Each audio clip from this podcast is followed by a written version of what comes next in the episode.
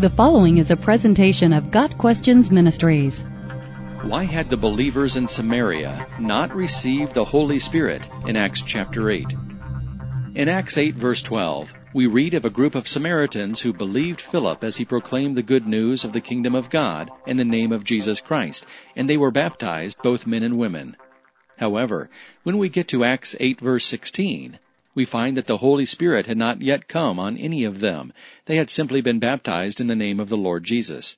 We understand, based on passages such as 1 Corinthians 12 verse 13, that Christians receive the Holy Spirit at the moment of salvation. How was it that the Samaritans, whom Philip evangelized, did not receive the Holy Spirit? First, it is good to remember the book of Acts is a history of how God started the church it is the record of the transition between the Old Covenant and the New Covenant, and much of what we see in Acts relates to that transition. The Samaritans' manner of receiving the Spirit should be taken for what it is, an accurate account of what happened in their case. It should not be construed as normative in every case. The believing Samaritans had been baptized in water, but for God's own reasons, they had not yet been baptized in the Spirit.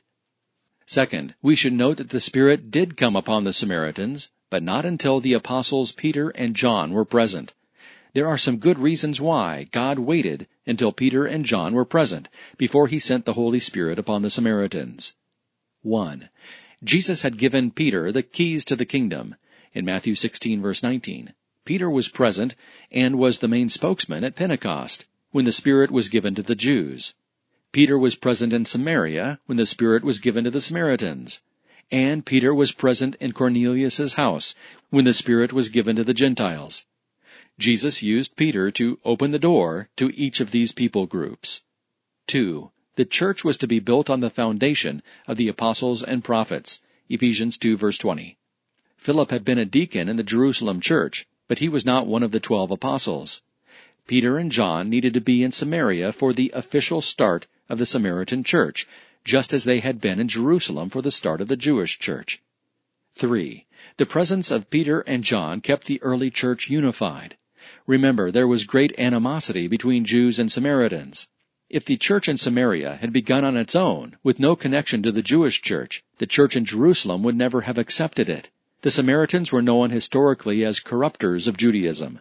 So God made sure that Peter and John, apostles and Jews from Jerusalem, were present to witness the gift of the Spirit given to the Samaritans.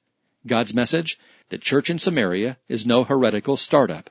The Samaritans were part of the same church that had been started in Jerusalem, and they were filled with the same Spirit. Peter and John were eyewitnesses.